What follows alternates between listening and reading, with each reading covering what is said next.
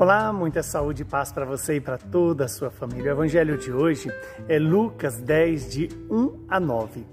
Naquele tempo, o Senhor escolheu outros 72 discípulos e os enviou dois a dois na sua frente, a toda a cidade e lugar aonde ele próprio devia ir. E dizia-lhes: A messe é grande, mas os trabalhadores são poucos. Por isso, pedi ao dono da messe que mande trabalhadores para a colheita. Eis que eu vos envio como cordeiros para o meio de lobos.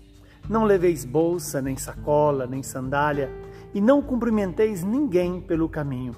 Em qualquer casa em que entrardes, dizei primeiro: a paz esteja nesta casa. Se ali morar um amigo da paz, a vossa paz repousará sobre ele. Se não, ela voltará para vós. Permanecei naquela mesma casa, comei e bebei do que tiverem porque o trabalhador merece o seu salário. Não passeis de casa em casa.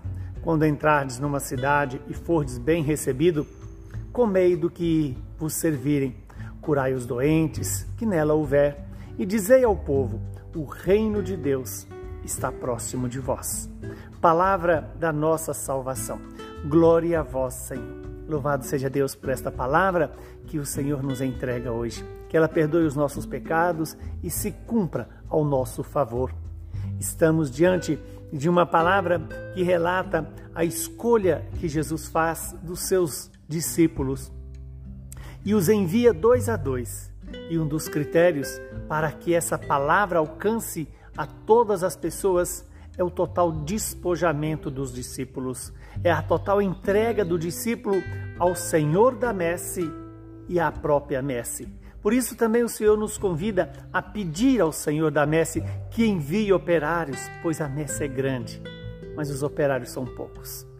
Eu e você somos chamados a ser operários do reino e anunciar para o mundo que o reino de Deus está próximo de nós. Ou se quisermos, Ele está em cada um de nós. Quando deixamos nos guiar pelo Espírito Santo, quando nos deixamos guiar pela palavra viva do Cristo ressuscitado, quando deixamos conduzir-nos pela verdade que é Jesus Cristo. Hoje, a igreja tem a alegria de nos apresentar São Timóteo como aquele amigo de Paulo, para quem Paulo escreveu uma carta. Que Deus nos abençoe e nos dê a graça de, assim como Timóteo, que foi fiel aos ensinamentos, né?